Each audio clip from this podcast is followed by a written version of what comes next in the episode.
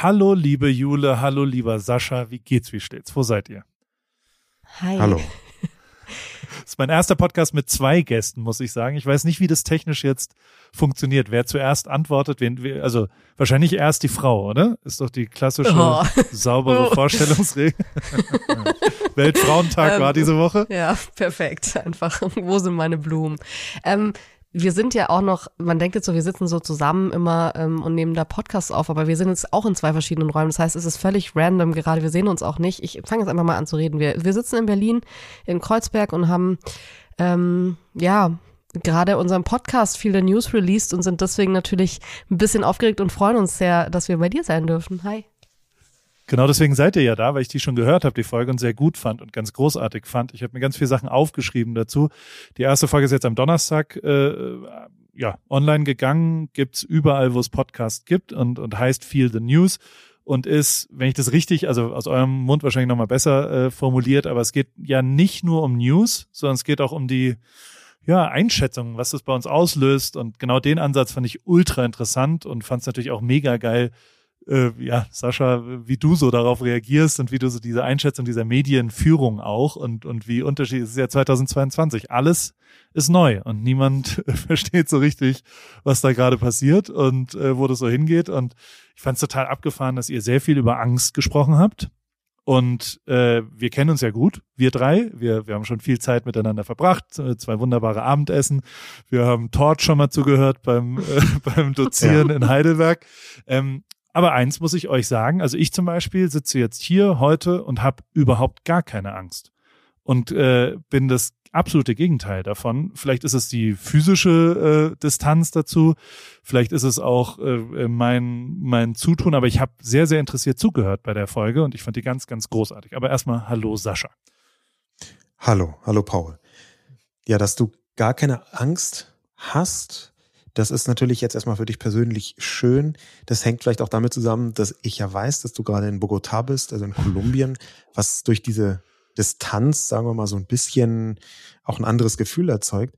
Aber wir hier vor Ort in Deutschland, wir haben zumindest mitbekommen, ohne dass sich jetzt irgendjemand, und das haben wir in unserem Podcast auch nochmal, glaube ich, 7-mal gesagt, ohne dass sich jetzt irgendjemand hier als Hauptopfer fühlen möchte oder darf in Deutschland, hatte man in den letzten Wochen schon sehr merkwürdige Gefühle, wenn solche Trending-Topics bei Twitter aufkamen wie Atomkrieg oder Dritter Weltkrieg und man halt nicht sagen konnte, das kommt aus einem Computerspiel oder das haben jetzt irgendwie ein paar Leute just for fun hochgejazzt, sondern dass da tatsächlich eine Angst vor einem Atomkrieg im Raum stand und eigentlich auch immer noch steht. Und die ist auch noch aktuell bei dir und bei Jule. Also ich glaube, es kommen immer wieder so Infos raus. Ich glaube, es ist sehr fragil, diese Angst an sich. Also gerade ist es jetzt die letzten Tage wieder so ein bisschen weggegangen. Ich glaube auch, wenn man sich denkt, okay, es wird sich schon irgendwie auf diplomatischer Seite vielleicht gerade ein bisschen beruhigen. Aber dann gibt es halt so kleine Infos, sowas wie zum Beispiel Tschernobyl ist gerade ohne Strom. Man weiß nicht, wie sich das auswirkt. Wie geht's da weiter?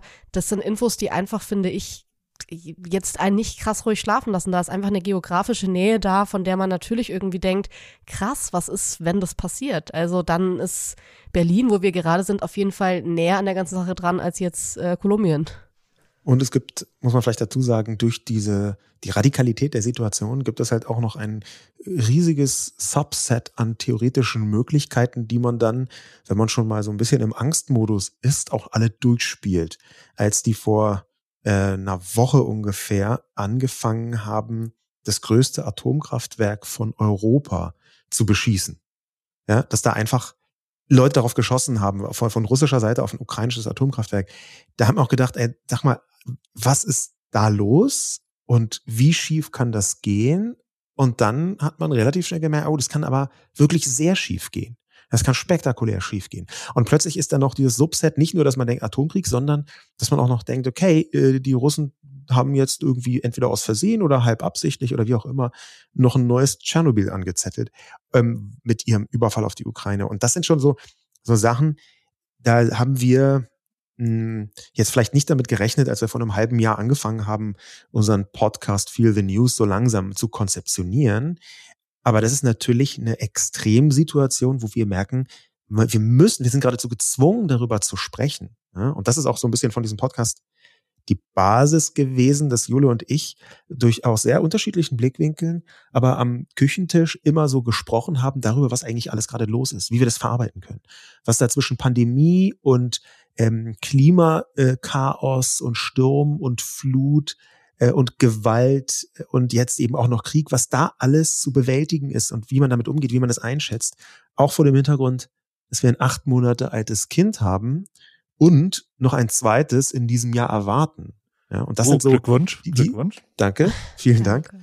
Besonders an Jule ja. natürlich. Aber der Punkt ist halt schon, man schaut dann anders auf die Welt und dieses Feel the News hat dann zumindest bei uns auch einen ganz konkreten elterlichen Hintergrund, was die Zukunft angeht. Hey Paul, mich würde es aber total interessieren, wir haben jetzt in auch der Vorbereitung auf die Sendung natürlich mit vielen Menschen drüber gesprochen, aber was mich die ganze Zeit interessiert ist, wie hast du das in Amerika wahrgenommen? Ich weiß nicht, wie lange du schon in Kolumbien bist, aber also es ist ja jetzt irgendwie seit 15, 16 Tagen Krieg.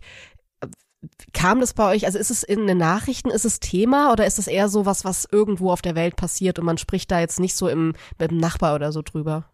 Also ja, es ist absolut präsent, also es ist voll in den News, aber es ist natürlich, und da fand ich natürlich schon auch, also so, es gibt ja Parallelen zwischen Putin und Trump und es gibt verschiedene, also ja, die Isolation ist ja auch ein Thema, wo ihr ausführlich drüber gesprochen habt, wo ich mich sehr erinnert gefühlt habe an genau diese Isolation von Putin, die gerade stattfindet oder die letzten 2 Jahre ja auch stattgefunden hat. Was Ähnliches gab es ja hier auch. Und aber faktisch ist natürlich der alte russische Feind aus amerikanischer Sicht ja irgendwie auch komisch zu fassen aus den letzten 6, 7 Jahren heraus. Zumindest ich wohne erst seit 6 Jahren hier. Und da war es ja schon so, dass, also hat jetzt Trump mit Russen, mit russischer Spy-Software, Hillary Clinton, also so richtig war das ja kein Pro, Contra, hin oder zurück. Aber es gibt natürlich sehr viel Diskussion darüber, wie die Haltung sein soll. Interessant ist natürlich wieder, dass Biden, der sehr, sehr schlechte Umfragewerte hatte, jetzt wieder hochgeht, weil er anscheinend, das aus amerikanischer Sicht die Umfragewerte jetzt zufriedenstellender sind, weil das anscheinend gut handelt bisher. Zumindest sagen das die Zahlen, die Umfragen.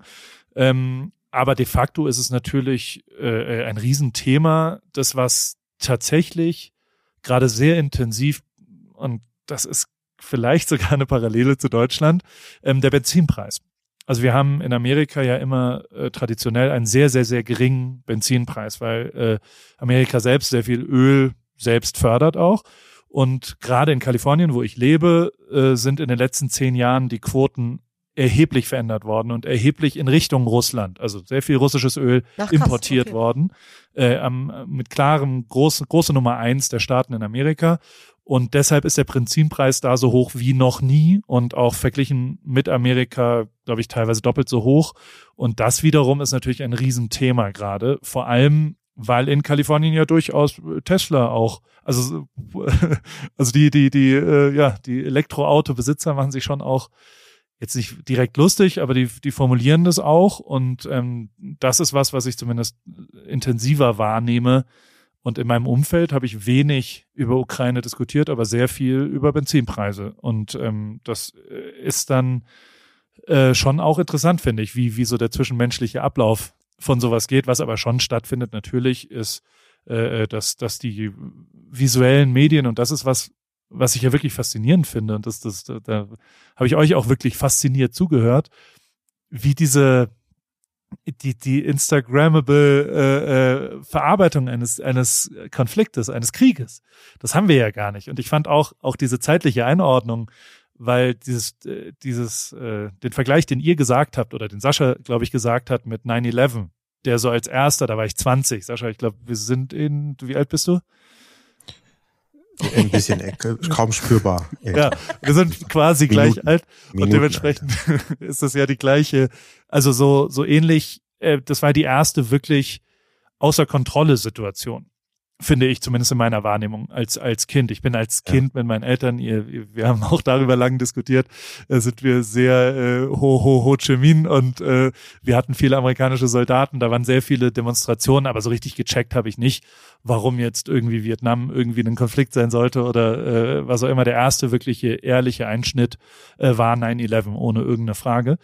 Und gegebenenfalls ist das ja jetzt auch der erste Einschnitt, wo das als Deutsche ja auch wahrnehmbar wird. Und das finde ich total faszinierend, wie das da ist. Und natürlich ist das in Amerika schon so, dass auch mein Umfeld, die persönlichen Geschichten, die Bombardierung von Krankenhäusern, von Kindern, die finden natürlich sehr intensiv statt. Wie man damit umgehen soll, ist, glaube ich, ähnlich ohnmächtig wie in Deutschland. Und ich finde, also gleichzeitig nehme ich aber in meiner bescheidenen Welt, in meinem Insta-Feed und in meinen Gesprächen, die ich mit Deutschen führe, finde ich es auch faszinierend, wie die Hilfsbereitschaft ist. Also auch das, ich finde das zutiefst beeindruckend, wenn ich die Bilder vom Berliner Bahnhof sehe, wenn da Geflüchtete ankommen und wie das funktioniert, und finde das faszinierend, dass die Gemeinschaft ja funktioniert und dass alle bereit sind, Leute aufzunehmen und dass das ja und also zumindest in meiner Wahrnehmung, und das finde ich auch total interessant. Mich würde voll interessieren, also ich habe auch ein bisschen gerade das Gefühl, dass, weil die Nachrichten einfach so voll sind von düsteren Nachrichten und wirklich auch von Bildern und Videos, die man, finde ich, schwer aus dem Kopf bekommt, habe ich so ein bisschen das Gefühl, dass die Leute sich auch so Social-Media-technisch dran festhalten, sich auf diese Hilfe zu konzentrieren, die auch zu teilen. Ich muss auch ehrlich sagen, das ist gerade die Art von Nachricht, die ich total gerne konsumiere, weil ich das Gefühl habe, ich beschäftige mich noch mit dem Thema, aber mal mit einem Aspekt, der zumindest so ein bisschen hoffnungsvoll ist, und man sieht halt so, okay, die Menschen helfen alle. Ich habe mich aber lange gefragt, und ich habe noch keine richtige Antwort drauf, wie ich das finde, dass Leute, es gibt auch echt Accounts, wo ich das Gefühl habe, die haben wirklich gar nichts davon mitbekommen. Also sie haben sich schon irgendwie dazu geäußert und sagen halt, Leute, das Leben muss weitergehen, ich poste jetzt irgendwas anderes, dass ich mal so ein bisschen Ablenkung habe. Und ich frage mich, wie du das siehst, weil du hast ja schon auch einfach, also ich würde sagen, Social Media technisch hast du ein ganz feines Gespür dafür, was man wie machen sollte und was nicht. Und ich frage mich die ganze Zeit, wahrscheinlich gibt es Menschen, denen das ja auch wirklich hilft, und ich will das jetzt nicht judgen, aber mir selbst geht's halt so, ich kriege das nicht ganz hin, wenn ich jetzt so Accounts sehe, die so einfach so dumb shit den ganzen Tag posten. Dann denke ich mir so, weiß ich nicht, das will ich gerade nicht. Ich bin aber auch so hilflos, dass ich mir denke, also ich will auch nicht den ganzen Tag Leute sehen, die irgendwie, weiß nicht, Kriegsgefangene oder so posten. Also kannst du das verstehen, diesen Gedanken, und wie ist deine Haltung total dazu? Das ist ultra schwierig.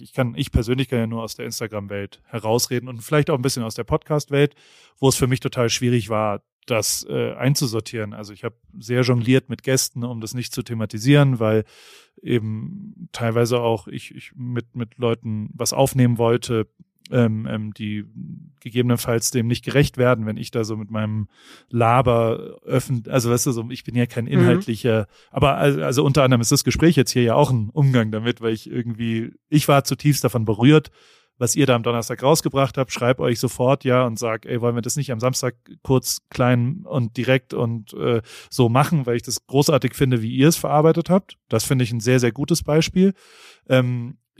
Und bei mir in meinem Herzen, ich habe da zwei Seiten, ich habe das Passive und das Aktive. Also wenn ich aktiv von mir aus poste, dann glaube ich, habe ich für mich die Abkürzung genommen, ich bin der falsche Account für wirkliche Informationen. Ich versuche darauf hinzuweisen, wo richtige Informationen da sind. Das habe ich mehrfach jetzt getan und habe das da. Und ich habe schon auch echt relativ viel zurückgeschraubt an so völlig lapidaren Sachen, sagen wir es mal so. Ich finde, das Bauchgefühl ist da entscheidend, und das kann man da auch machen, und das ist auch total egal, ob man damit Geld verdient oder ob man irgendwem was zugesagt hat oder, also jeder Kunde, der eine Instagram-Aktivierung bei dir gebucht hat, hat dafür natürlich Verständnis, wenn du sagst, ich will das jetzt gerade nicht, weil mein Bauchgefühl nicht dafür ist. Das stimmt einfach nicht, dass man das muss. Ich glaube trotzdem, dass auch das Bauchgefühl sein kann, ich habe jetzt ein Bedürfnis, das normal weiterzumachen, und natürlich bin ich jetzt im Aktiven, versuche ich das so zu machen, wie ich das will. Und das habe ich aber schon immer gemacht. Also weißt du so, da kommt ja die Hip-Hop-Vergangenheit bei uns raus, dass man nicht so zielgerichtet, also weißt du so, ich will das machen, wo ich hinten dran stehen kann. So. Und das ist für mich die allererste Schranke, und das ist erstmal egal, was andere Leute finde ich, also ob das Leute beurteilen oder anders. Ich weiß nicht, ob mir das jetzt gut oder schlecht oder was auch immer gelingt. Mhm. Aber ich poste ja auch mal 2-3 Tage nichts. Ich finde, und jetzt kommt die passive Seite, wenn ich was konsumiere, muss ich auch sagen, dass es mich nicht besonders stört, wenn Leute einfach ganz normal weiter posten, weil ich da nicht so kritisch bin. Also ich bin, weil de facto sind das meist Leute, die ja sowieso durchaus lapidarere Sachen posten müssen. Und ich, ohne jetzt dazu wertend zu werden, also so ich zum Beispiel, wenn ich nach Deutschland komme, schaue gerne Fernsehen. Und dann schaue ich auch gerne RTL 2 und da gucke ich auch gerne Frauentausch. Aber auch manchmal schaue ich, keine Ahnung, eine gute Talkshow, wo du vielleicht zu Gast bist, lieber Sascha. Und das sind unterschiedliche Sachen, finde ich. Und in beiden Beispielen nehme ich was wahr. Aber was ich nicht will, ist, dass auf RTL 2 auf einmal mir politische Sachen erklärt werden und genau andersrum. Und deswegen nehme ich die Insta-Accounts, die ein bisschen lapidarer sind und die, keine Ahnung, darüber posten, dass jemand, heute bin ich einkaufen und ich nehme einen Wagen und mache da Nudeln rein. Von denen erwarte ich nicht, dass die mir irgendwie was erklären und die können meines Erachtens auch genauso weitermachen und das mute ich da. Aber also de facto habe ich relativ viel es gibt halt, gemutet. Ich möchte da vielleicht ein bisschen so eine Art Lanze brechen für diejenigen, die manchmal sehr von oben herab zurechtgewiesen worden sind. Wie kannst du jetzt über dein neues Buch reden? Wie kannst du jetzt über deinen neuen Podcast reden? Wie kannst du jetzt über dieses Projekt XY sprechen? Wie kannst du jetzt weiter irgendwie InfluencerIn sein? Wo doch jetzt gerade Krieg ist. Und da möchte ich so ein bisschen sagen, dass natürlich ist es eine Extremsituation, vollkommen klar, zuallererst für die Menschen in der Ukraine. Und natürlich spüren wir das hier aufgrund der Nähe und da das einfach fast in Echtzeit man zusehen kann, wie Millionen Menschen fliehen und dass hier viele Geflüchtete auch hier sind. Natürlich ist das relativ nah dran, aber ich würde immer sagen, es ist eine so unfassbare Extremsituation, auch gerade was so Atomkriegsangst angeht, dass jeder und jede da seine eigene Weise der Verarbeitung hat. Und ich würde mich sehr hüten, das komplett von vornherein zu judgen. Ich würde schon sagen, ab einem bestimmten Level von Tone Deafness, wie man das so sagen würde, also wenn jemand wirklich so komplett kreuz und quer liegt und auch einfach Scherze macht, die vielleicht gar nicht gehen. Und dann könnte man vielleicht schon anfangen zu sagen, naja, du, das ist jetzt vielleicht gar nicht so sinnvoll. Aber sogar in solchen Fällen würde ich sagen, es ist verdächtig oft so, dass gerade in solchen Extremsituationen, wo man aber nicht unmittelbar betroffen ist, so eine bedrückte Stimmung, die dann angeblich gehalten werden soll, eher das noch verstärkt und dass so ein Quäntchen Normalität, auch gerade nach 2 Jahren Pandemie, mein Gott, so ein Quäntchen Normalität sogar in solchen Extremsituationen sinnvoll sein kann. Also ich würde jetzt niemanden verurteilen, der sagt, nein, ich muss jetzt einfach erstmal weitermachen. Und das halte ich für eine wichtige Erkenntnis, dass man sich nicht fragt, ist diese Person nach meinen Maßstäben jetzt angemessen umgegangen mit der Situation dieses Kriegs, sondern dass man eher fragt, ist die Angemessenheit von der Person selbst aus? Ist das denn in Ordnung? Ne? Und das greift so ein bisschen in das, was du gesagt hast, Paul, nämlich, dass es Leute gibt, bei denen wäre es auch, also das würde aussehen wie eine Pose, wenn die jetzt auf einmal irgendwie sagen, hier, wir haben diese Ukraine-Situation und mach doch mal dieses und jenes. Dann würde man denken, ja, du springst jetzt auf den Zug auf, aber du hast eigentlich weder Bock, dich damit zu beschäftigen, noch weißt du im Detail, was los ist. Also lass es einfach lieber. Und dann muss man aber auch gnädig gegenüber den Leuten sein, die sagen, nee, ich lass es. Ich kenne mich nicht gut genug aus. Ich versuche zwar zu helfen, vielleicht mache ich das auch im Geheimen, vielleicht möchte ich das auch nicht öffentlich machen, aus X Gründen. Und ich bin aber trotzdem jemand, der den Respekt verdient, weil wir eine Extremsituation haben. Das wäre so mein Take da drauf. 100%. Und ich finde auch, also und da muss ich wirklich eine Lanze für Joko zum Beispiel brechen, der seit 11 Tagen die ganze Zeit Aktionen postet dazu. Das finde ich sensationell. Das ist echt und so krass, da bin ich voll der Fan von und das ist super geil. Führt das dazu, dass jemand, der das nicht macht, in meinen Augen ein Arschloch ist? Nein, auf keinen Fall. Also ich finde das genau der Ansatz, nicht zu judgen. Das kann jeder für sich selbst entscheiden.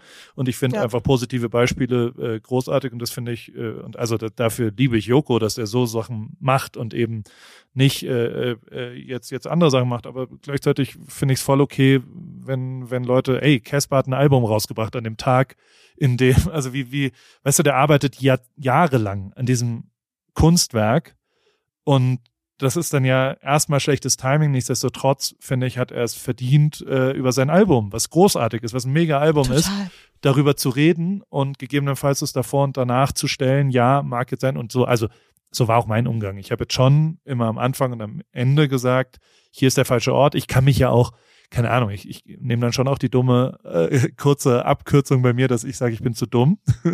Bin ich ja auch. Ich bin ja nicht so schlau. Dementsprechend, du tust immer nur so. Oh, das ist einfach nicht wahr. Und, aber trotzdem bin ich natürlich auch zu distanziert dazu. Also das muss ich ja schon sagen. Ich kann keine politische deutsche Position dazu, weil ich in LA wohne. Also was soll ich dazu beitragen? Das überlasse ich anderen und weise darauf hin. Und da gibt es ja auch sensationelle Accounts, die wirklich großartige journalistische Arbeit jetzt tun und leisten und Medien aufbereiten, sodass sie konsumierbar sind. Das finde ich schon echt abgefahren. Das gab es ja alles vor 6 Jahren nicht. Es hat nicht existiert. Werbung. Anna, wie geht's, wie steht's? Wie läuft's beim Laufen? Du bist doch auch ins Thema eingestellt. Bist du jetzt Läuferin? Steht dem Halbmarathon, dem Marathon, dem Ultramarathon nichts mehr im Weg? Nett, dass du fragst, Paul. Soweit läuft's ganz gut. Ich hatte gestern eigentlich eine ganz gute Session. Ich bin 5 Kilometer gelaufen, aber ich habe irgendwie gerade Schwierigkeiten, so eine richtige Laufroutine zu entwickeln. Also ich laufe einfach drauf los, ohne einen richtigen Plan. Und ja, was ich auch festgestellt habe, meine Laufschuhe sind wirklich am Ende. Ich habe die schon ein paar Jahre und ja, so richtig der richtige Schuh für mich ist es, glaube ich, nicht. Du, ja, also ich stand ja auch am Anfang der Laufkarriere letztes Jahr und also mein Leben hat's verändert. Ich glaube, deins wird's durchaus auch verändern, vor allem wenn du stetig rangehst und eben mit kleineren Läufen auch den Tag versüßt, weil jeden Tag, an dem du ein bisschen laufen gehst, ist ein besserer Tag. Aber es geht natürlich schon auch sehr um die richtige Sportausrüstung, besonders der richtige Laufschuh ist eine ziemlich entscheidende Rolle, nicht nur zum Thema Wohlfühlen und als Equipment, sondern auch als Motivation. Okay, verstehe. Danke für die Tipps. Aber sag mal, hättest du vielleicht auch eine bestimmte Schuhempfehlung für mich? Ja, hundertprozentig. Adidas Supernova ist der Schuh meiner Wahl für dich. Auf Zalando gibt es den auch für alle AlltagsläuferInnen. Die mit diesem Fragen konfrontiert werden, gibt es genau eine richtige Antwort, glaube ich. Den Adidas Supernova steht eben für super Komfort. Und falls du dich fragst, was macht denn so super den Supernova? Der ist in Sachen Dämpfung, Passform und Komfort in einem perfekten Mix abgestimmt. Und dadurch super für alle, die einen zuverlässigen, leichten Schuh zum Laufen suchen und vor allem für jedes Level. Kilometer für Kilometer, super Komfort, Supernova. Und das ist ja tatsächlich echt eine ziemlich entscheidende, also letztes Jahr war das ja auch so, dass wir unterschiedliche Schuhe bei Adidas testen durften und auch den Supernova haben wir da vielleicht auch schon mal ein bisschen gesehen. Insofern, das ist genau der perfekte Schuh zum Reinkommen, zum Trainieren. Wenn man dann wirklich einen Halbmarathon und einen Marathon, ein Rennen rennt, kann man vielleicht sich noch was gönnen, aber erstmal damit der perfekte, zuverlässige, komfortable Laufschuh. Den gibt es, wie gesagt, auf Zalando. Und vor allem in neuen Farben. Ich danke dir, Paul. Schaue ich mir direkt an. Und für die ZuhörerInnen packe ich die Infos auch wie immer in die Shownotes. Ende. Finde ich auch echt krass. Ich finde es auf der anderen Seite auch echt schön, Accounts zu folgen, die vielleicht gar nicht so krass politisch irgendwie drin sind und die jetzt auf eine Weise reagieren und sich vielleicht auch, man hat so ein bisschen gesehen, die haben sich nicht nur politisiert, sondern die haben eine Empathie. In Deutschland muss man auch sagen, sind ja einfach extrem viele Menschen auch einfach persönlich betroffen, weil sie entweder in der Ukraine oder in Russland Familienmitglieder haben oder irgendwie Wurzeln haben. Und auch das fand ich total interessant zu sehen, wie Leute, die das nie zuvor gemacht haben, das jetzt auf eine Weise hinbekommen durch eine persönliche Betroffenheit, die mich total mitgenommen hat und auf eine ganz andere Weise berührt hat, als es wirklich auch, finde ich, Accounts. Luisa Dellert zum Beispiel war gestern Abend am Hauptbahnhof in Berlin und hat einfach so die Lage mal kurz versucht zu schildern, hat versucht zu erklären, hat dann gleich politische Zusammenhänge hergestellt. Da war so viel drin, wo ich mir dachte, krass, Das hätte ich eigentlich so, irgendwie kennt man diese Arbeit so, wie du es gerade schon sagtest, von der ARD oder so, irgendwie von irgendwelchen journalistischen Teams, die dann auch den Background haben, und die geht dahin, macht eine Insta-Story und es ist einfach auf den Punkt, was da genau passiert. Und das finde ich schon, Shoutout an dieser Stelle an Luisa Dellert und ganz viele andere, die das machen gerade. Ja, es ist ja einfach auch so, dass es in ganz vielen Facetten man in solchen Extremsituationen, auch gerade bei diesem Konflikt in der Ukraine, wo einfach wahnsinnig viele Leute extrem Social-Media-affin sind, dass man die Kraft der sozialen Medien von einer ganz anderen Seite kennenlernt, und zwar im Guten wie im Schlechten. Da wird eine Nähe hergestellt, und ich glaube, das ist schon nochmal von der gefühlten Nähe des Ukraine-Kriegs, das ist schon nochmal eine Ebene drüber als die Konflikte, die wir davor sehen konnten, aus Deutschland zum Beispiel, was den Syrienkrieg angeht, der aber auch schon ziemlich in den sozialen Medien verbreitet worden ist. Aber jetzt hat das eine Intensität erreicht, von der ich glaube, dass sie unprecedented, dass das wirklich ein Niveau darstellt, das man so vorher nicht kannte. Unter anderem auch, weil die sozialen Medien schneller und direkter geworden sind in den letzten 5, 8, 10 Jahren, weil wir eine Plattform haben wie TikTok, wo ganz viele junge Leute jetzt über Jahre trainiert haben, wie ich auch komplexe Sachverhalte in ein ganz kurzes 15, 20, 30 Sekunden Narrativ reinpresse, und wie da sehr, sehr viel geschieht auf einer Ebene, die bisher undenkbar war, nämlich quasi eine Art KriegsalltagsinfluencerInnen, die einem eine Kriegsberichterstattung im Social-Media-Influencer-Kontext machen. Und es hört sich pervers an, aber es ist eigentlich das Gegenteil von pervers, weil ich glaube, dass so eine ganze Generation viel stärker fühlt, was eigentlich Krieg wirklich bedeutet. Denn ganz ehrlich, natürlich sind das Horrorbilder, und ich sehe jeden Tag Bilder, von denen ich mir wünschen würde, ich hätte sie nicht gesehen. Viele davon gar nicht absichtlich, aber man sieht das, man kriegt das so mit. Aber natürlich kennt man viele von diesen Bildern schon auch aus anderen Konflikten, aus Filmen, also man kennt zerbombte Häuser, man kennt auch, dass Leichen auf der Straße liegen, und man findet es einen totalen Horror. Ja, aber die Nähe, die durch die sozialen Medien im Jahr 2022 entsteht, die ist aus meiner Sicht stärker und heftiger und damit auch viel, viel schwieriger zu bewältigen als je zuvor. 100%. Und ich glaube auch und da gibt es ja zweierlei Sachen. Also das ist die eine Sache, gebe ich dir 100% recht. Und die andere Sache, also was ich auch faszinierend finde in meiner kleinen Bubble, ist diese, ich sag mal, Charity-Insta-Game.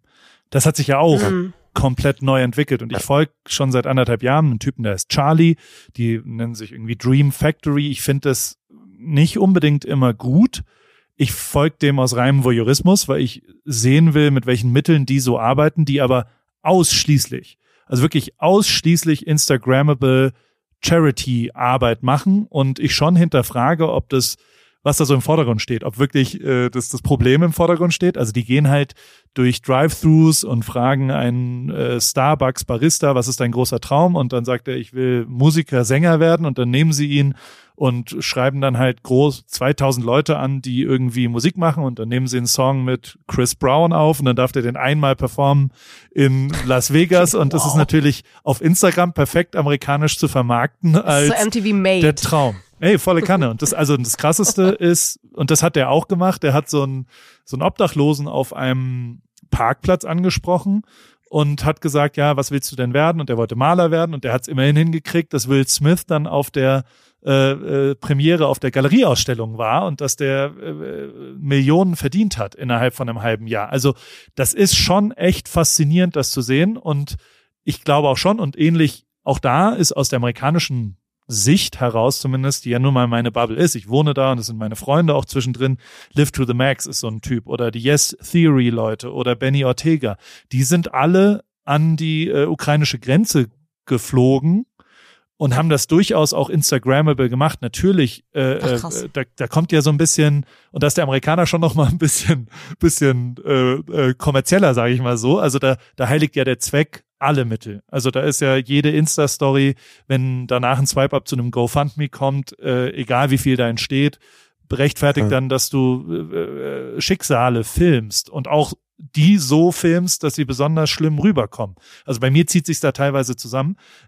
Mit denen habe ich aber telefoniert, zum Beispiel jetzt vor 3 Tagen, weil es mich einfach interessiert hat, wie läuft's da? Und die sind fast schon frustriert, Es ist jetzt übertrieben, aber die waren so, naja, theoretisch, wir haben jetzt $350.000 gesammelt, weil die eine große Community auch haben, wollten die vor Ort auch wirklich platzieren.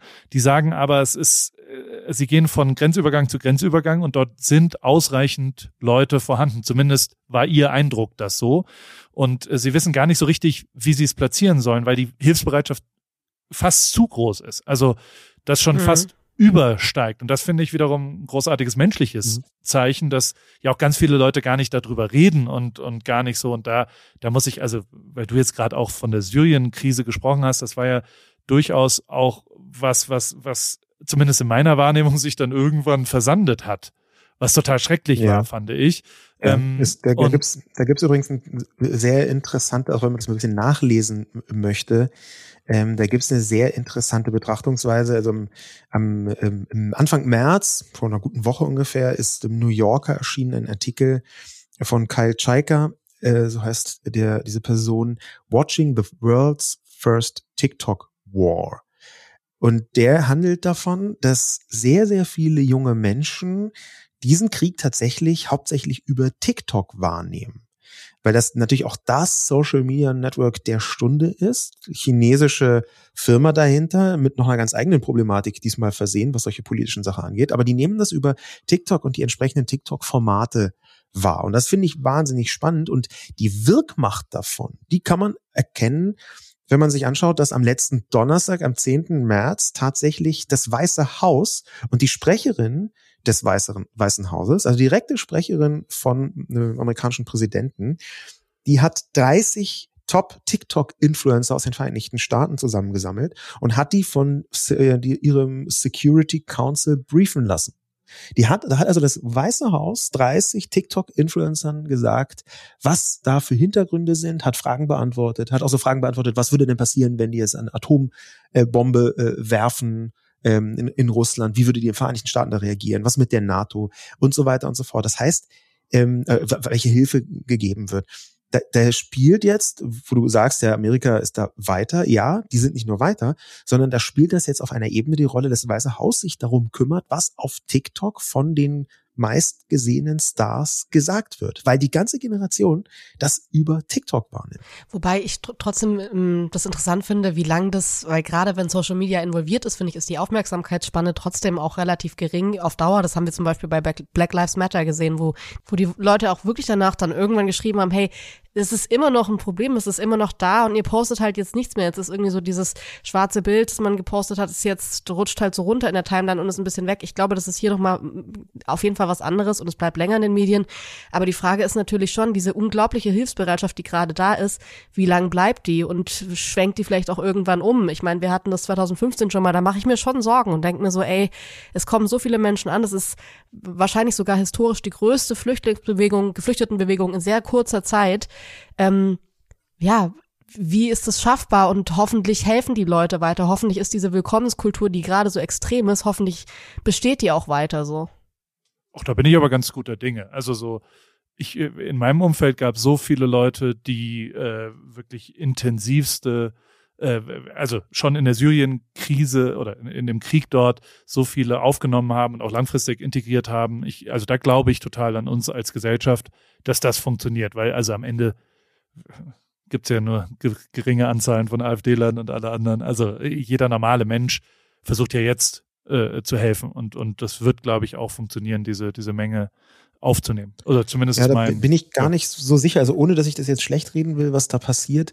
Und auch ich glaube auch, dass diese Aufmerksamkeitsspanne eine Problematik ist, die man irgendwie wird umschiffen können, weil früher oder später die Wirkmacht von derart vielen Menschen, die aus der Ukraine hierher kommen, auch ganz real ist. Da muss man gar nicht mehr auf TikTok gucken, dann muss man einfach nur auf die Straße schauen. Und ich glaube, das wirkt auch.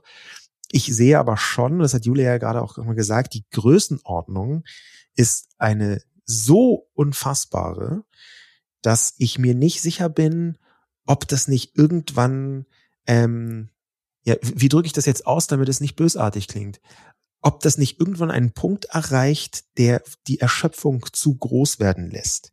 Denn was sehr deutlich geworden ist, ich meine, wir leben hier in Berlin und Berlin gehört einfach zu den dysfunktionalsten Millionen Weltstädten in der westlichen Welt. Hier funktioniert wirklich verstörend wenig und das meistens auch noch echt nicht gut.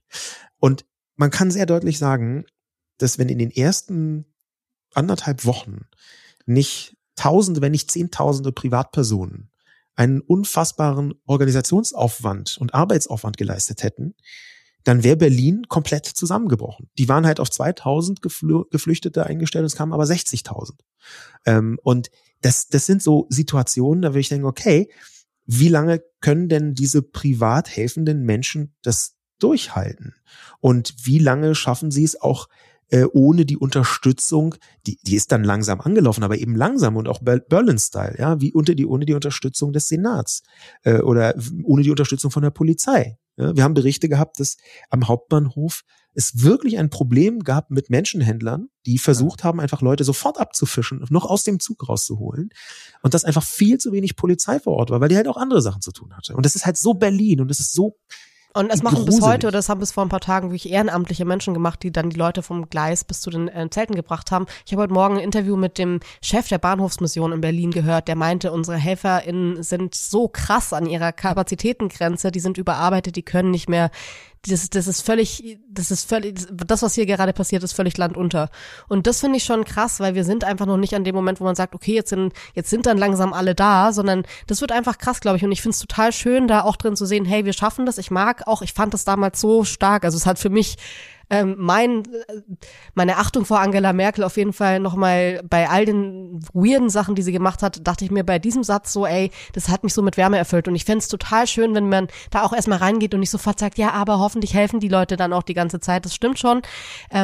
Trotzdem, das haben wir auch im Podcast so ein bisschen uns als Aufgabe gemacht, wollen wir die Ängste der Menschen und auch die Zweifel der Menschen da zumindest besprechen und ernst nehmen. Und ich kann mir schon vorstellen, dass es ein Problem werden kann. Ich finde es gerade wahnsinnig toll, wie es ist und ich hoffe, dass wir es hinbekommen und ich glaube auch, dass es dann eine Partei wie die AfD steht dann natürlich extrem dumm da, wenn die aus 2015 so ein Problem gemacht haben und jetzt ist es einfach 10-mal so viel und man kriegt das halt hin. Wie toll wäre das? Also ich glaube, da ist auch ganz viel Material drin, wo man hoffen kann und Hoffnung schöpfen kann, aber ja, ich glaube, es bleibt einfach spannend und ich glaube, was wir auch irgendwie aus 2015 gelernt haben, ist, dass es halt Menschen gab, die Zweifel hatten, die man vielleicht hätte früher ernst nehmen müssen oder einfangen müssen oder mit denen sprechen müssen, dass sich eben nicht diese Lagerbilden, ich finde immer diese Spaltung der Gesellschaft ist so ein schwieriger Begriff, aber früh drüber zu reden und früh zu sagen, hey, man kann sich auch hier exhausted und fertig und ja, alles fühlen.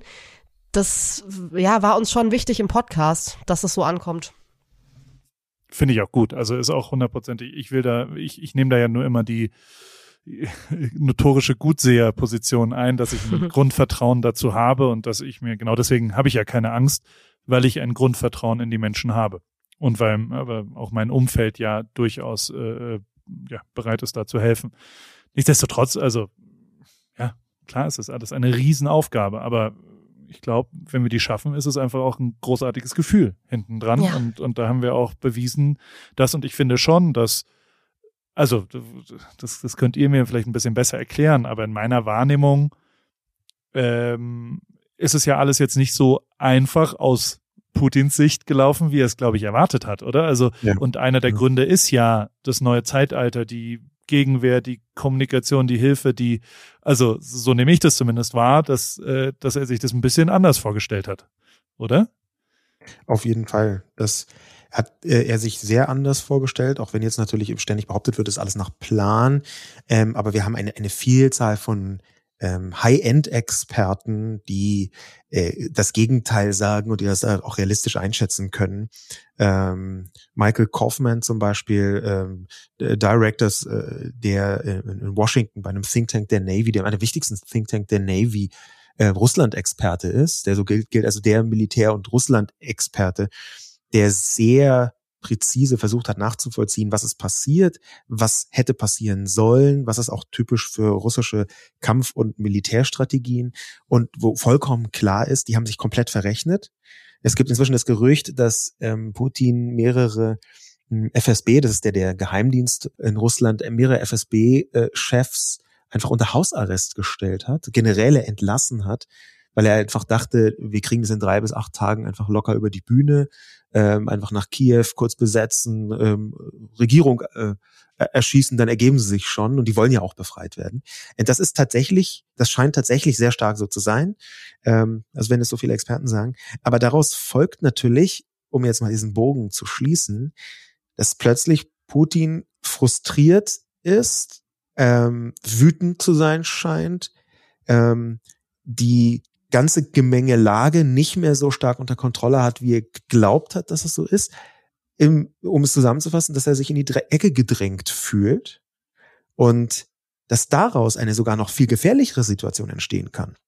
Das ist, glaube ich, jedem klar, ne? Weil wenn so ein autoritärer Diktator, der ganz offensichtlich auch von der Realität etwas sich entfernt hat, wenn der in sich in die Ecke gedrängt fühlt, dann besteht, glaube ich, und da muss man jetzt nicht küchenpsychologisch argumentieren, da kann man ganz einfach auch aus deren Erfahrungswerten heraus das sagen, dann besteht die Gefahr von jemandem, der sagt, ja, nach mir die Sintflut, jetzt alles scheißegal, jetzt volle Möhre drauf. Und was das bedeuten kann, das erahnen wir ja alle.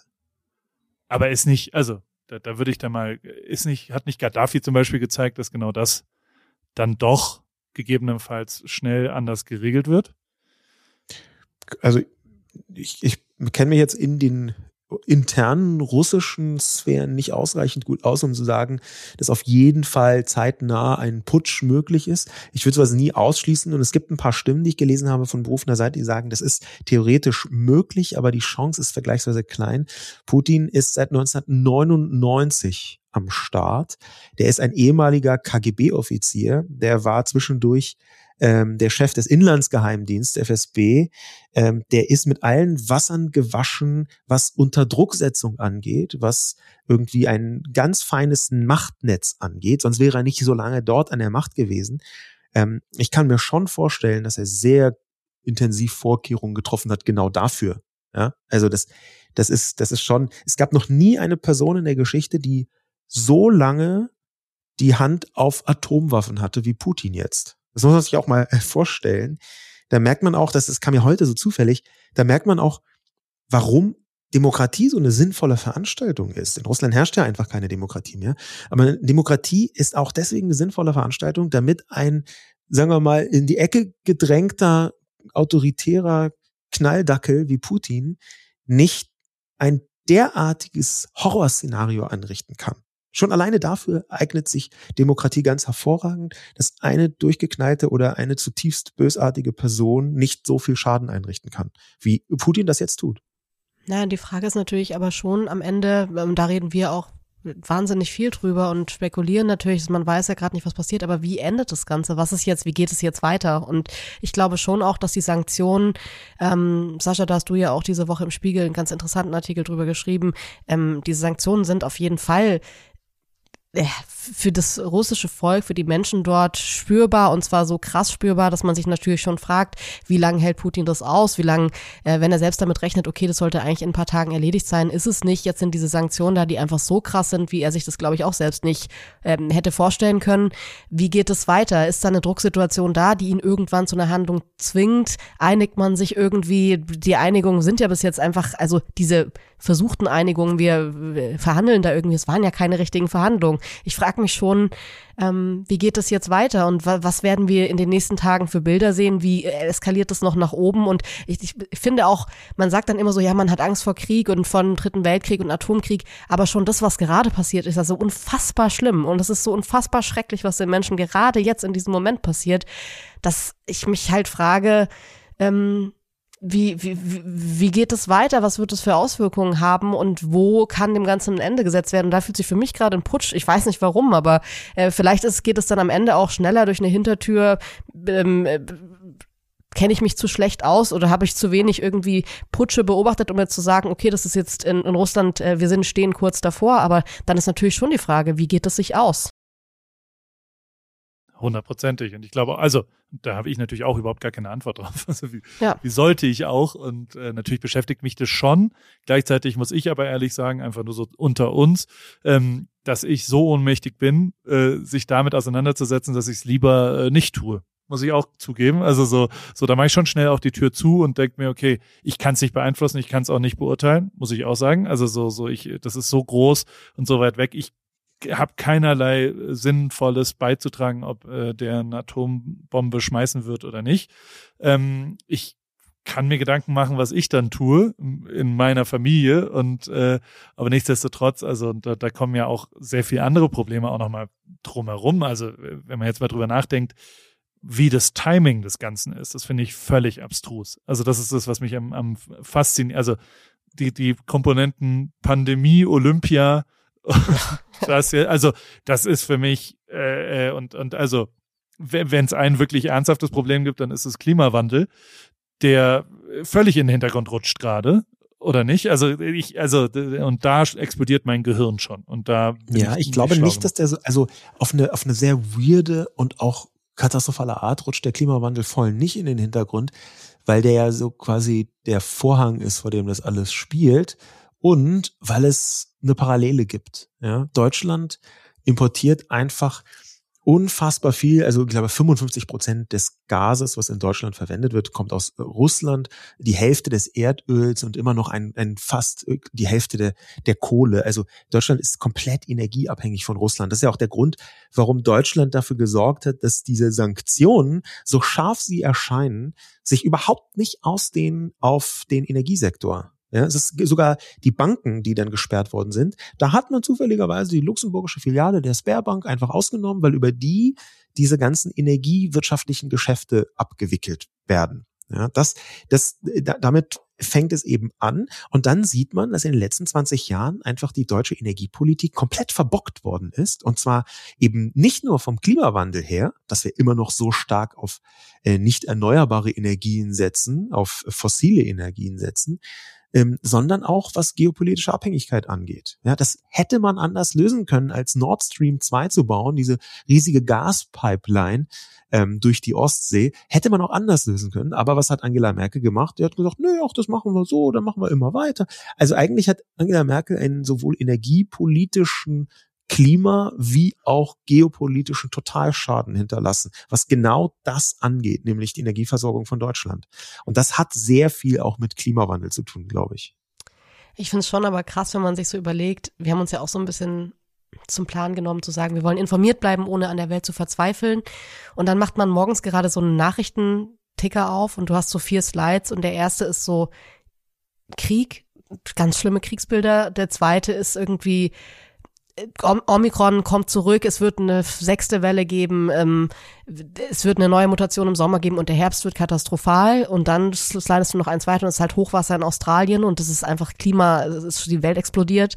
Und ich finde es schon, ich weiß nicht, ob das, ich frage mich die ganze Zeit, war das früher auch schon so und ich habe das einfach nicht so wahrgenommen, oder ich habe gerade manchmal echt das Gefühl, die Welt explodiert. Also ja, tut sie ja auch, aber ich finde das schon, das sind gerade einfach echt viele krasse Nachrichten, und mir geht's da so ein bisschen so, Paul, wie dir. Also man hat das Gefühl, dass es so komplex, dass es schwierig ist, das emotional überhaupt zu erfassen und geschweige denn irgendwie rational da irgendwie ranzugehen und zu sagen, okay, alles klar, dann kümmere ich mich jetzt erstmal um die eine Sache und was weiß ich, spare ein bisschen Strom oder fahre ein bisschen weniger Auto oder so. Und man hat ja das Gefühl, alles, so das Haus brennt, so jeder Raum brennt.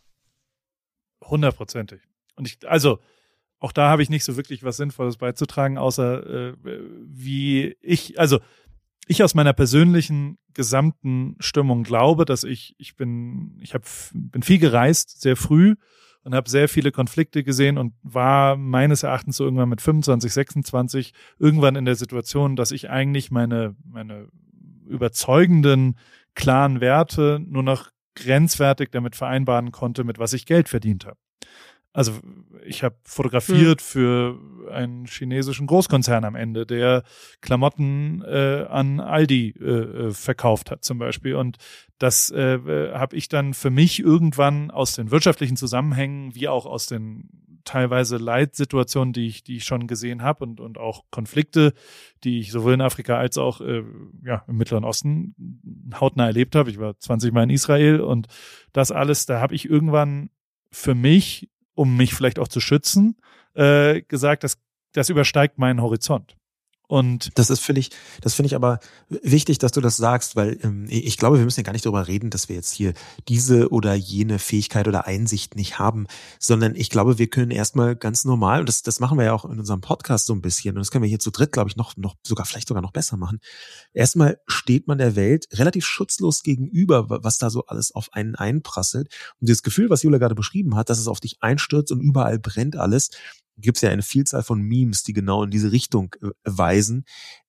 Die bedeutet erstmal, dass du musst, egal wie und egal was, du bist gezwungen im 21. Jahrhundert, wenn du einfach nur ein Smartphone hast und die üblichen 2-3 Netzwerke mal ab und zu anklickst und vielleicht nochmal auf Spiele online mal guckst, dann bist du gezwungen, ein Bewältigungsinstrument zu finden. Du kannst dir nicht leisten, das einfach so zu konsumieren und so passieren zu lassen. Dann wirst du komplett wahnsinnig innerhalb von Minuten. Ich glaube, dieses Bewältigungsinstrument, das müssen wir alle neu lernen. Und da hat auch jeder, glaube ich, für sich die Aufgabe rauszufinden, was am besten funktioniert. Ob das eben ist, dass man erstmal eine Woche sich komplett reinfräst in so ein Thema oder ob man es erstmal einen Monat aussperrt oder ob man generell sagt, ey, jetzt irgendwie die beiden Krisen, da habe ich mir ein bisschen was angetan und habe mir ein bisschen reingeguckt, habe auch was gespendet und gemacht, aber diese Krise, die überspringe ich jetzt einfach. Also da mache ich diesmal einfach nicht mit, das schaffe ich einfach nicht. Und ich finde, das ist auch legitim, aber was klar ist, ich glaube, wir können darüber sprechen. Ich glaube, das hilft Leuten, wenn wir jede und jeder für uns überlegen und schildern, was sind denn unsere Bewältigungsmechanismen? Und wenn du sowas sagst wie, ich mache dann die Tür zu oder ich denke, da bin ich nicht clever genug dafür, was natürlich gar nicht stimmt, aber was halt vielleicht trotzdem eine gute Art ist, damit umzugehen, dann sind das absolut legitime Bewältigungsmechanismen. Und dann kann man langsam von da ausgehend sagen, was kann ich mir zumuten, wie kann ich mich da rantasten, wie kann ich das, und das fand ich auch einen sehr guten Satz, dann ab einem bestimmten Punkt mit meinen Werten vereinbaren. Weil natürlich gibt es einen Unterschied zwischen, ich muss mal 4 Wochen Pause machen, weil ich sonst zusammenbreche und gar nichts mehr tun kann, und ich ignoriere X und Y und Z einfach komplett und ist mir alles egal. Da gibt es einen Unterschied dazwischen. Und wo der liegt und wie man den so rauskitzeln kann, dass man sich am Ende trotzdem noch in den Spiegel, im Spiegel sehen kann. Das, glaube ich, muss jeder und jede für sich selber rausfinden. Und da gibt es super, wenn man da vielleicht so ein bisschen auch Vorbildcharakter, möchte ich gar nicht sagen, aber selber sagt, hier zum Beispiel, wie funktioniert das? Wie funktioniert das für dich, Paul? Wie funktioniert das für dich, Jule? Und wie funktioniert es für mich? Ja. Ja, ich glaube also, ich, um mal ganz stumpf und klein auch darauf zu antworten, ich habe durch die Zeitverschiebung 9 Stunden die letzten 5 Jahre genau sowas gelernt, ne? Weil ich ja auch aufwache zu, in meiner kleinen Welt, in meiner beruflichen, gibt's ja täglich Konflikte. Irgendwer hat was falsch gemacht, das ist ganz schlimm, das ist was auch immer. Es ist ja bei euch genauso wie bei jedem anderen da draußen, dass wir unsere Konflikte haben. Nur meine Konflikte sind theoretisch verfügbar ab der Sekunde, in der ich aufwache. Und zwar in Hülle und Fülle. Also ich wach eben zu 142 WhatsApp-Nachrichten auf und überall sind theoretisch potenziell schlechte Nachrichten drin. Und da habe ich für mich gelernt, die ersten 1,5 Stunden des Tages mache ich die nicht auf. Ich mache kein WhatsApp auf, weil ich erstmal wach werden will. Ich mache da andere Dinge. Ich kümmere mich um auch mich selbst ein bisschen. Und das hilft mir zumindest sehr, weil ich mit ein bisschen zeitlichem Abstand, und das ist ja passiv wie aktiv. Also erst habe ich 9 Stunden und eine Nacht erstmal Vorsprung, also so blöd es klingt, da konnte ich gar nicht wahrnehmen, da habe ich geschlafen und dann aber nochmal für sich selber in seiner eigenen Welt aktiv sich nochmal 1 Stunde rausnehmen. Das funktioniert in meiner kleinen Welt sehr, sehr gut. Also damit bin ich glücklicher und kann auch besser damit umgehen und kann diese Ohnmacht und die Angst, deswegen kann ich, wie ich im Intro gesagt habe, habe ich im Moment keine Angst. Weil für mich das nicht komplett überwältigend und wahnsinnig ist, was ich großartig finde, gerade so dumm wie es ist. Natürlich finde ich das gut, dass es für mich nicht so krass bedrohlich ist, weil es mir eben nicht schlecht geht damit. Und das mag egozentrisch sein, aber trotzdem ist es ja genau das, was du gerade gesagt hast, Sascha, ist natürlich völlig richtig, dass jeder für sich einen Weg finden muss, wie das da ist. Und was aber faszinierend ist, finde ich, und das ist schon abgefahren in diesem Konflikt. Es gibt ja keine zwei Seiten. Also bei allen anderen bisherigen Konflikten gab es ja durchaus auch immer, und das war hier in Amerika eine absolute Diskussionsgrundlage pro Trump oder gegen Trump. Da gab es immer Gespräche darüber. Und jetzt, also ich habe mit niemandem auch nur irgendwie im entferntesten irgendeinen Kontakt gehabt, der mir wirklich pro Putin versucht hat zu erklären, dass es eigentlich ganz gut ist, was er da macht. Und dass es jetzt eigentlich ja um die Ukrainer geht, die befreit werden sollen, sondern wir sind uns ja alle einig, auf welcher Seite wir hier stehen in dem Konflikt. Ja, ich glaube, diese Einigkeit. Das Schloss von Donani noch nicht gesprochen. Also es gibt tatsächlich in Deutschland noch eine ganze Reihe von Putin-Apologeten, die einfach weiter Putinen.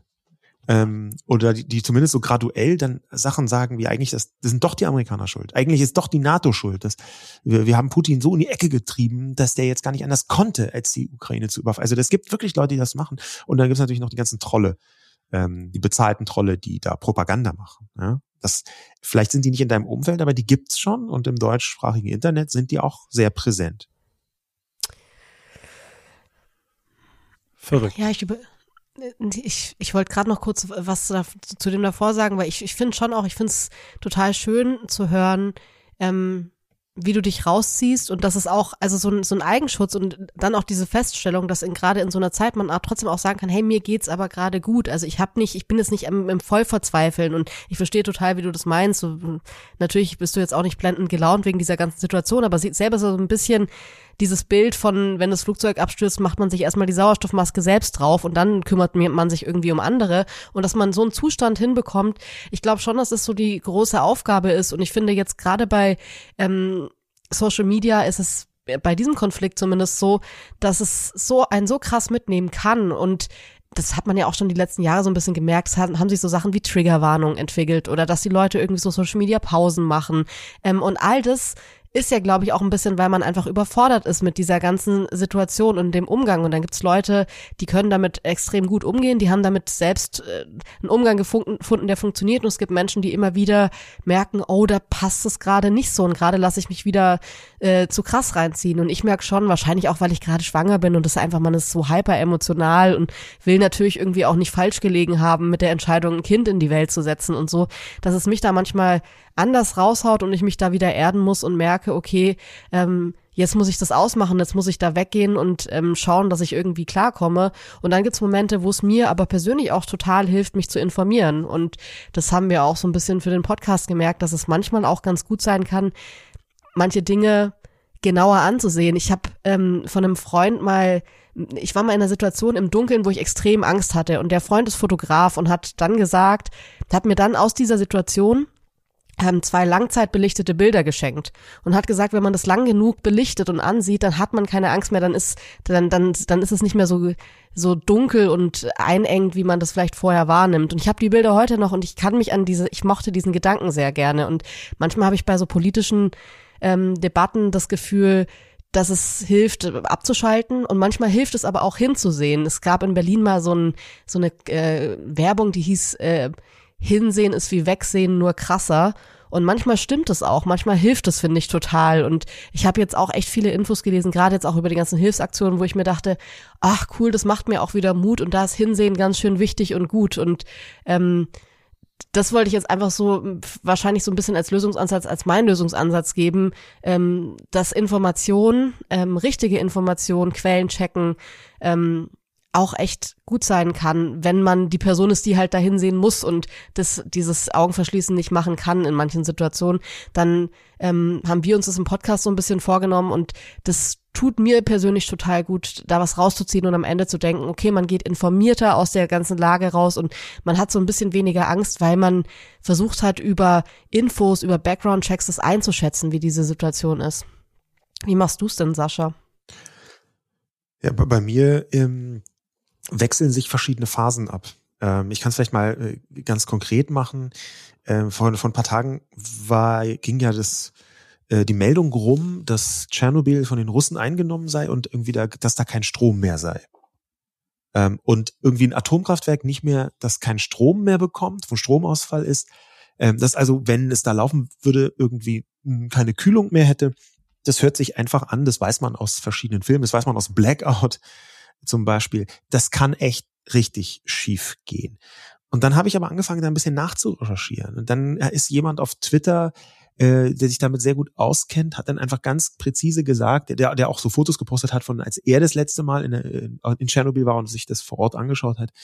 Also ein echter Experte, nach dem, was ich da beurteilen konnte, auch ein paar andere Sachen habe ich recherchiert, dass dann habe ich einfach angefangen auszurecherchieren, was da eigentlich ganz genau los ist. Bis zu einem Punkt, nicht, dass ich jetzt irgendwie Tschernobyl dachte, wow, jetzt 3 Tage nur noch Tschernobyl, sondern bis zu dem Punkt, wo ich gemerkt habe, okay, ich weiß jetzt so viel, auch aus verlässlichen Quellen, dass ich nicht mehr befürchte, dass nach Tschernobyl einfach Tschernobyl 2 kommt. Ja, da wurde dann zum Beispiel gesagt, ja, das ist nicht so, dass da dringend Brennstäbe gekühlt werden müssen. Das ist einfach nicht so. Es gibt zwar ein paar Sollbruchstellen, die bedeuten, dass da Energie gebraucht wird, unter anderem, weil da 2000 Menschen daran arbeiten, jeden Tag, oder sagen wir bis zum Ausbruch des Krieges, daran gearbeitet haben, das einigermaßen im Zaum zu halten. Aber es ist halt nicht so, dass, wenn die keinen Strom haben, irgendwie nach 24 Stunden irgendwie eine Kernschmelze am Start ist. Das ist einfach nicht so. Und in dem Moment, wo ich das also recherchiert hatte und auch aus mehreren glaubwürdigen Quellen so gehört habe, war klar, okay, ich kann das so ein bisschen wegbewältigen. Und dann gibt es aber auch umgekehrt Sachen, da merke ich nach ein bisschen Nachlesen, wow, wenn ich jetzt hier weitermache, dann wird's schlimmer. Weil es gibt ja Dinge, die verlieren ihren Schrecken, wenn man sie ein bisschen näher recherchiert. Und es gibt Dinge, die werden immer schlimmer, je näher man recherchiert. Und da bin ich, um deine Frage zu beantworten, Jule, noch nicht ganz sicher, wie ich damit umgehe. Ja, ich habe vor ein paar Tagen eine Fotoserie gesehen, die hätte ich einfach lieber nicht sehen wollen. Ja, das Stichwort Bombardierung von der Frühchenstation. Und da dachte ich, oh fuck, ich möchte das eigentlich nicht gesehen haben.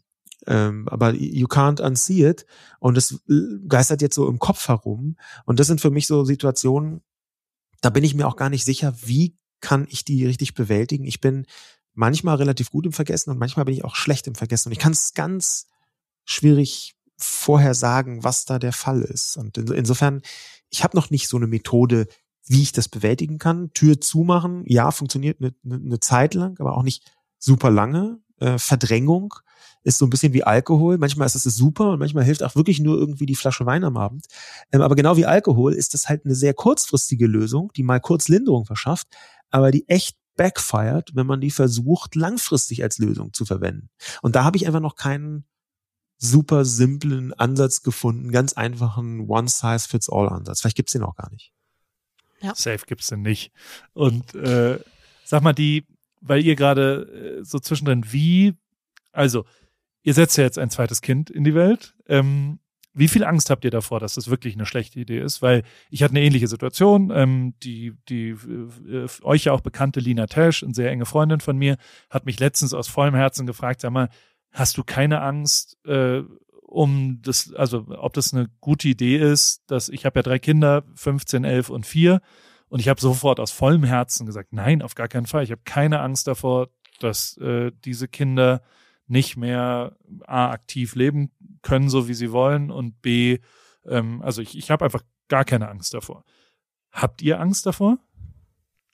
Also ich habe vor ein paar Tagen diesen Jungen mit der Plastiktüte, der 4, 5 Jahre alt war und weinend alleine an die Grenze gekommen ist, im Video gesehen und gesehen, wie verzweifelt der war. Und die Eltern haben ihn losgeschickt, er hatte einen Zettel dabei, wo irgendwas drauf gekritzelt war. Der ist inzwischen auch wieder bei seiner Familie. Aber als ich dieses Bild gesehen habe, das hat in mir eine Urangst getriggert, und ich glaube, das ist so ein bisschen, da gibt's dann so 2 Szenarien. Einmal, was ist realistisch wirklich und was hat man, wovor hat man aber trotzdem Angst, egal wie realistisch oder unrealistisch das gerade ist. Und was bei mir schon ist diese diffuse Angst, dass wir unsere Kinder nicht so beschützen können, wie ich mir vorstelle, meine Kinder beschützen zu wollen. Weil ich gerade so viele Schicksale gesehen habe von Menschen. Kiew ist eine Stadt gewesen vor ein paar Wochen. Also wenn man diese Schicksale sich ein bisschen anhört von den Menschen, die hier jetzt gerade ankommen, da sind Leute dabei, die sagen, ich hatte tolle Jobs. Gestern war eine Frau bei Markus Lanz, die meinte, ich war Managerin, ich hatte alles. Ich hatte ein Penthouse, für meinen Sohn ist alles cool. Und wir sind einfach im falschen Moment, zum falschen Zeitpunkt erwischt worden von diesem Krieg, auf eine Art, die uns gezwungen hat, mit einer Plastiktüte loszurennen. Und da muss ich sagen, da kann ich einfach, egal wie unwahrscheinlich das jetzt ist, dass es einen 3. Weltkrieg geben wird und Deutschland wirklich betroffen ist, da kann ich gar nicht involviert sein, weil ich das einfach schon für die Menschen, die das vielleicht in den letzten Jahren schon mehr haben kommen sehen, dass sowas passieren könnte, aber trotzdem auch super kalt erwischt wurden, kann ich das nicht komplett außen vor lassen, und die Angst habe ich tatsächlich, ja. Ist bei mir nur teilweise anders. Also auch bei mir ist es so, dass wenn ich habe jetzt nicht unmittelbar Angst vor einem Atomkrieg oder einem Dritten Weltkrieg, auch so ein bisschen, weil ich mich da an Wahrscheinlichkeiten festhalte einerseits und andererseits, weil ich auch sagen würde, ich bin so optimistisch, dass ich denke, naja, es hilft mir nicht, wenn ich jetzt Angst hätte vor einem Atomkrieg. Das würde genau gar nichts ändern. Es würde nur meine Situation in genau diesem Moment erstmal schlechter machen. Es ist ja nicht so, dass die Strahlung dann irgendwie weniger schadet, wenn man vorher schön viel Angst hatte. Und trotzdem gibt es, und das ist so eine Parallele zu dem, was Jule gerade gesagt hat, trotzdem gibt es diese Situation, wo ich so Rio anschaue und denke, wow, was für eine Welt kommt da auf dich zu? Und vor allem, wie kann ich es schaffen, bis du ein bisschen besser für dich selbst sorgen kannst, dass du die maximalen Chancen, das maximale Glück rausschöpfen kannst aus deinem kleinen, jungen, großartigen Leben, und dem ganzen Leben, was noch vor dir liegt. Also da wirklich der Wunsch, unsere Kinder und jetzt Rio zu beschützen und ihnen Dinge zu ermöglichen, ihnen die Welt zu zeigen, ihnen das Leben zu zeigen und mit ihnen zusammen zu leben. Da habe ich manchmal Angst davor, dass das nicht in dem Ausmaß und gar nicht in der Richtung geht, wie ich mir das so ausgemalt habe, zusammen mit Jule und zusammen mit unseren Kindern. Und dass ich also irgendwann, also ich würde nicht sagen von Angst, aber es ist halt so Szenarien kommen dann im Kopf, ja, was ist denn, wenn man den Kindern halt irgendwann zeigen muss, wie man Wasserstrahlungsärmer macht, statt ihnen zu zeigen, was da für ein Schmetterling gerade langgeflogen ist. Also solche Szenarien, die auch fast so ein bisschen movie-driven sein mögen, aber solche Szenarien, die kommen dann schon da, aber die sind, da würde ich noch nicht mal von Angst sprechen, sondern eher so Schämendrohbilder, die ich aber relativ schnell wieder in den Griff kriege. Ich würde da gerne noch was anfügen, weil ich glaube, über was wir auch viel reden, und das ist jetzt, die Lage ist natürlich gerade sehr von dem Krieg bestimmt, aber der Klimawandel einfach, also schon, wir haben so ein bisschen uns beraten, wie machen wir das mit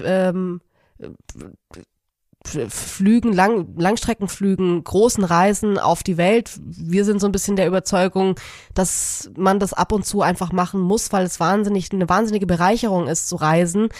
Fragen uns natürlich aber schon, haben wir ein Kind, das in 10 Jahren sagt, wie konntet ihr mit mir so viel solche Flüge machen? Der Planet geht gerade kaputt. Oder wird er Danke sagen, wird sagen, toll, dass ihr mir das ermöglicht habt. Und schon das, dass man halt so merkt, da sind Zweifel da, wo man nicht richtig weiß oder wo wir für uns entscheiden müssen. Wir haben eine Haltung dazu, aber wo einfach diskutiert wird gesellschaftlich und man sich natürlich fragt, wird der irgendwie Orte sehen, die vielleicht auch einfach gar nicht mehr da sein können wegen dem Klimawandel und so. Und das sind schon so Fragen, wo ich mir denke, das ist, also ich will es jetzt nicht, ich weiß nicht, wahrscheinlich ist es so ein bisschen, wir sind ja gerade Frischeltern, du kannst uns ja wahrscheinlich jetzt aufklären, ob das eher so ein bisschen, man hat ja wahrscheinlich immer irgendwie Angst, so eine diffuse Angst als Eltern, aber ich finde schon, dass mit Klimawandel und so denkt man mehr an die Zukunft, als man das vielleicht vorher gedacht hat, zumindest ist es bei mir so.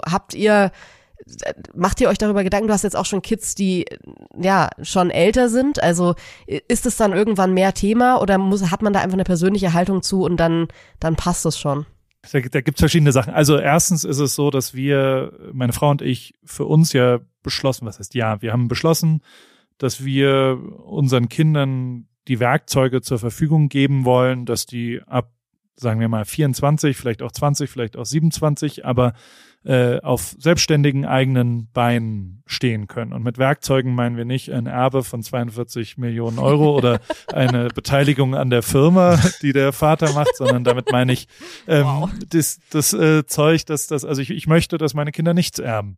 Und ich möchte, dass sie selbst sich verwirklichen können. Und ich möchte, dass sie was machen, worauf sie Bock haben. Völlig egal, was wir denken für sie. Und da kommt natürlich schon so ein Punkt, den ich, an dem ich immer auch durchaus diskutiere, weil ich per se wirklich aus tiefstem Herzen das nicht gut finde, wenn was so wird, wie man sich's vorgestellt hat.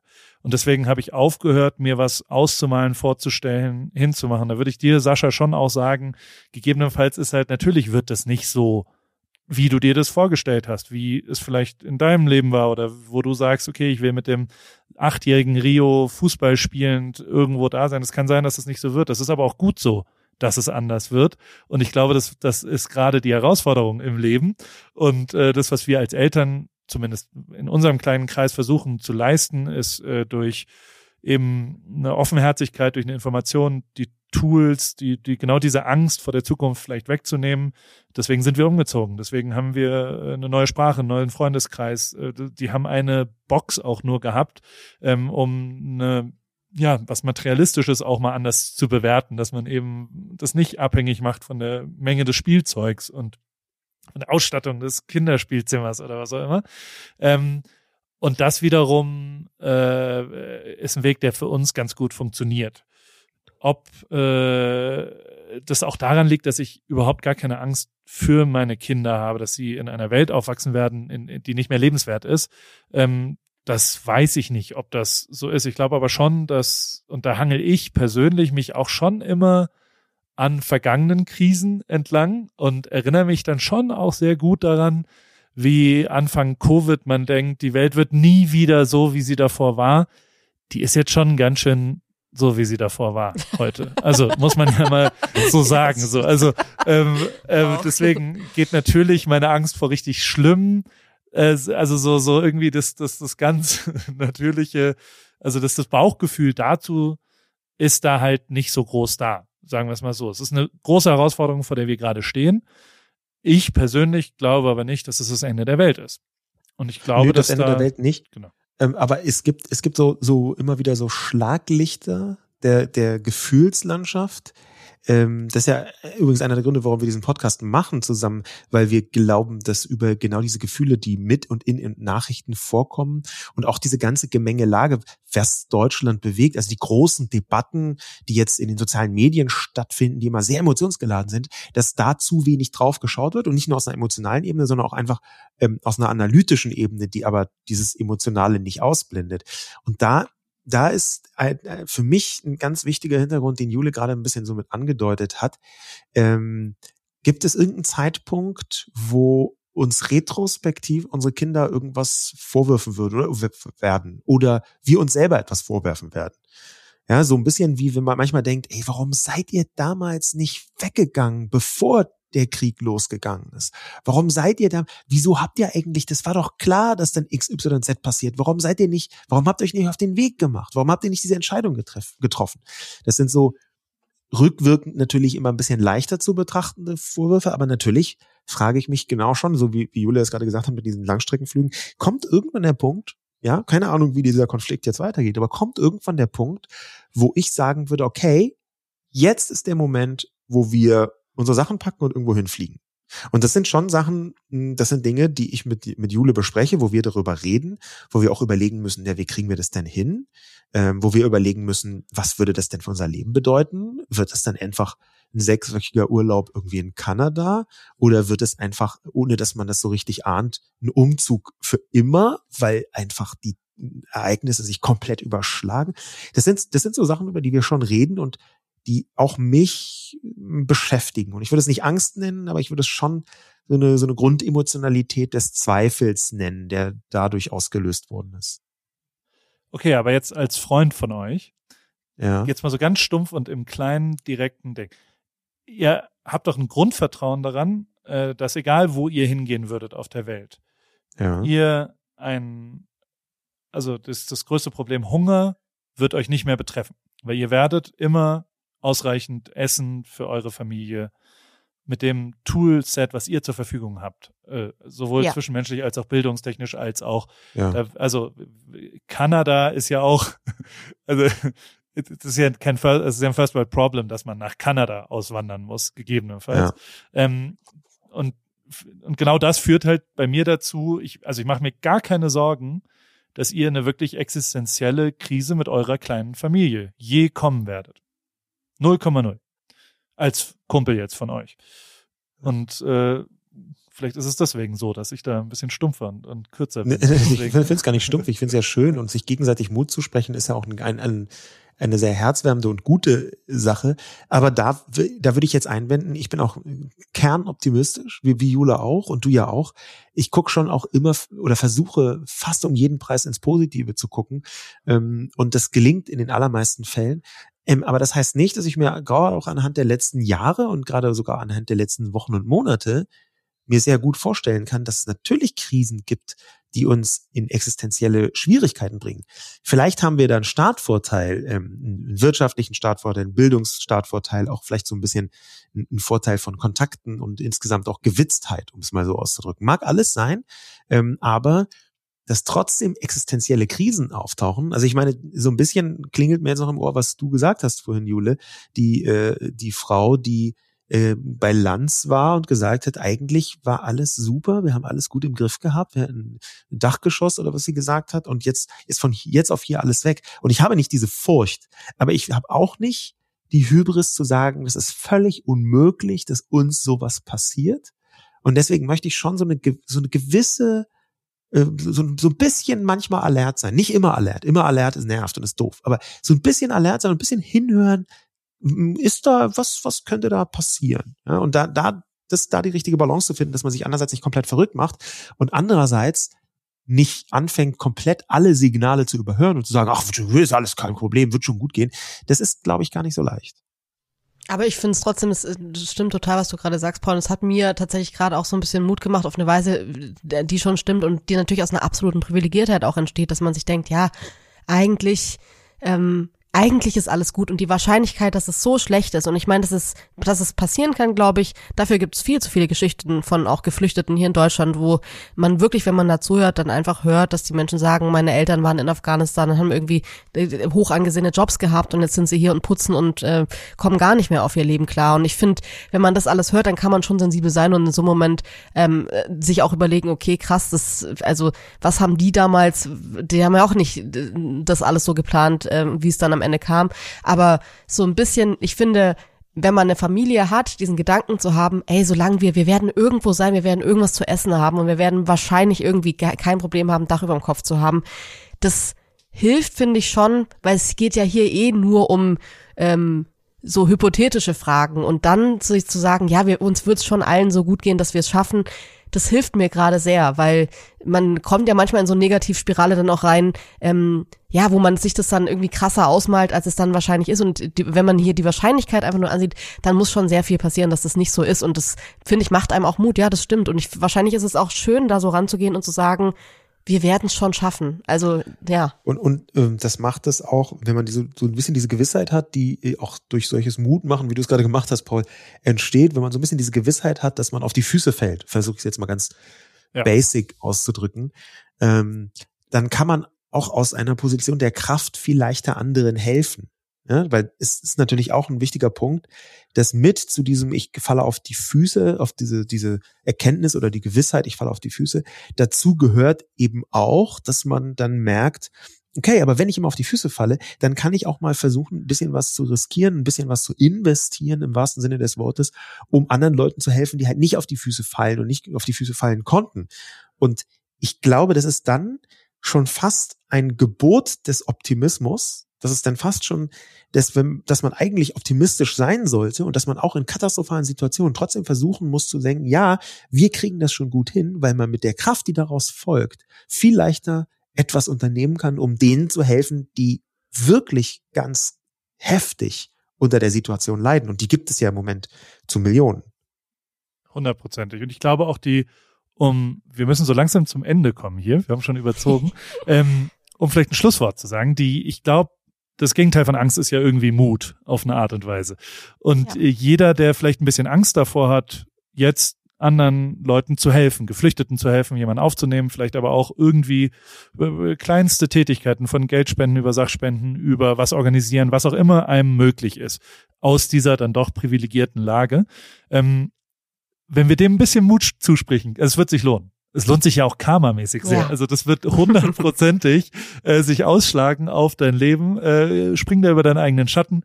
Und ich glaube, dass dieser Mut 100%ig belohnt wird. Und ich bin ein lebendes Beispiel, dass immer, wenn ich mutig war, hat sich das ganz krass gelohnt. Und immer, wenn ich investiert habe und auch eben ohne, was heißt echtes Helfen?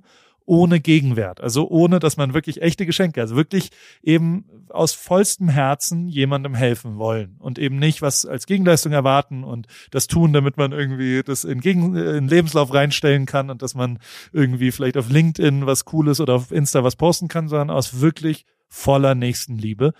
Wenn man das tut, das lohnt sich. Und das ist wirklich crazy, ja, was das auch wert ist und wie viel man da helfen kann. Und da glaube ich schon, dass wir als Gesellschaft das jetzt auch gerade zeigen können. Und das ist wirklich das, was ich total positiv wahrnehme die ganze Zeit, was da passiert. Und wie gesagt, ey, wenn ich Joko sehe, das finde ich beeindruckend. Und davon gibt es 40 Beispiele, 140, tausende Beispiele gerade. Und das finde ich irgendwie ganz schön und deswegen will ich damit vielleicht enden und mal gucken. Und auch euren Podcast fand ich großartig am Donnerstag, weil auch der hat mir Angst genommen und hat mir aber auch ein bisschen teilweise das wunderbar erklärt, diese Konfliktsituation. Und ich freue mich auf nächsten Donnerstag. Jeden Donnerstag kommt es, korrekt? Ja. Ja, und genau. Wisst ihr schon das Thema von nächsten Donnerstag oder wann entscheidet ihr es? Ihr macht es interaktiv, ne? Mittwochs kommt immer eine Webseite, einen Link, wo man dann Sachen fragen kann. Habe ich das richtig verstanden? Ja, wir haben eine Webseite zu dem Podcast, feelthenews.de. Die machen wir mit unserem Staffelpartner Jimdo, ein Website-Baukasten, wo man sehr schnell, sehr cool einfach Webseiten zusammenbauen kann. Und mit denen haben wir diese Website gemacht, wo man auch Sprachnachrichten hinterlassen kann. Und Mittwochvormittag sagen wir über Twitter und auch auf der Website, was das Thema sein wird von dem Podcast, den wir dann aufnehmen. Und dann kann man Sprachnachrichten hinterlassen, die dann auch in den Podcast eingebaut werden. Das heißt, wir bestimmen schon so am Mittwochvormittag, Mittwochvormittag bestimmen wir, worüber wir in dieser Woche reden werden und versuchen so ein bisschen zu erspüren und zu erahnen. Und manchmal ist es auch vollkommen klar, das ist das große Thema, über das gerade alle reden. Das ist so ein bisschen der Drive, mit dem wir da unterwegs sind. Ich freue mich drauf. Am Donnerstag. Paul, vielen Dank. Paul, tausend Dank für die Einladung und für die Sondersendung. Umarmung nach Bogotá und Kalifornien gleichzeitig. Ja, wir müssen uns bald mal sehen. Und ihr müsst eine dieser langen Strecken bitte nach Kalifornien machen. Damit ihr uns kommen wir auf jeden Fall. Kommen auch bei dir intensiv vorbei. Ja, das freut mich. Paul, vielen Dank und dann mach's ganz gut und bleib gesund. Super, bis später. Ciao.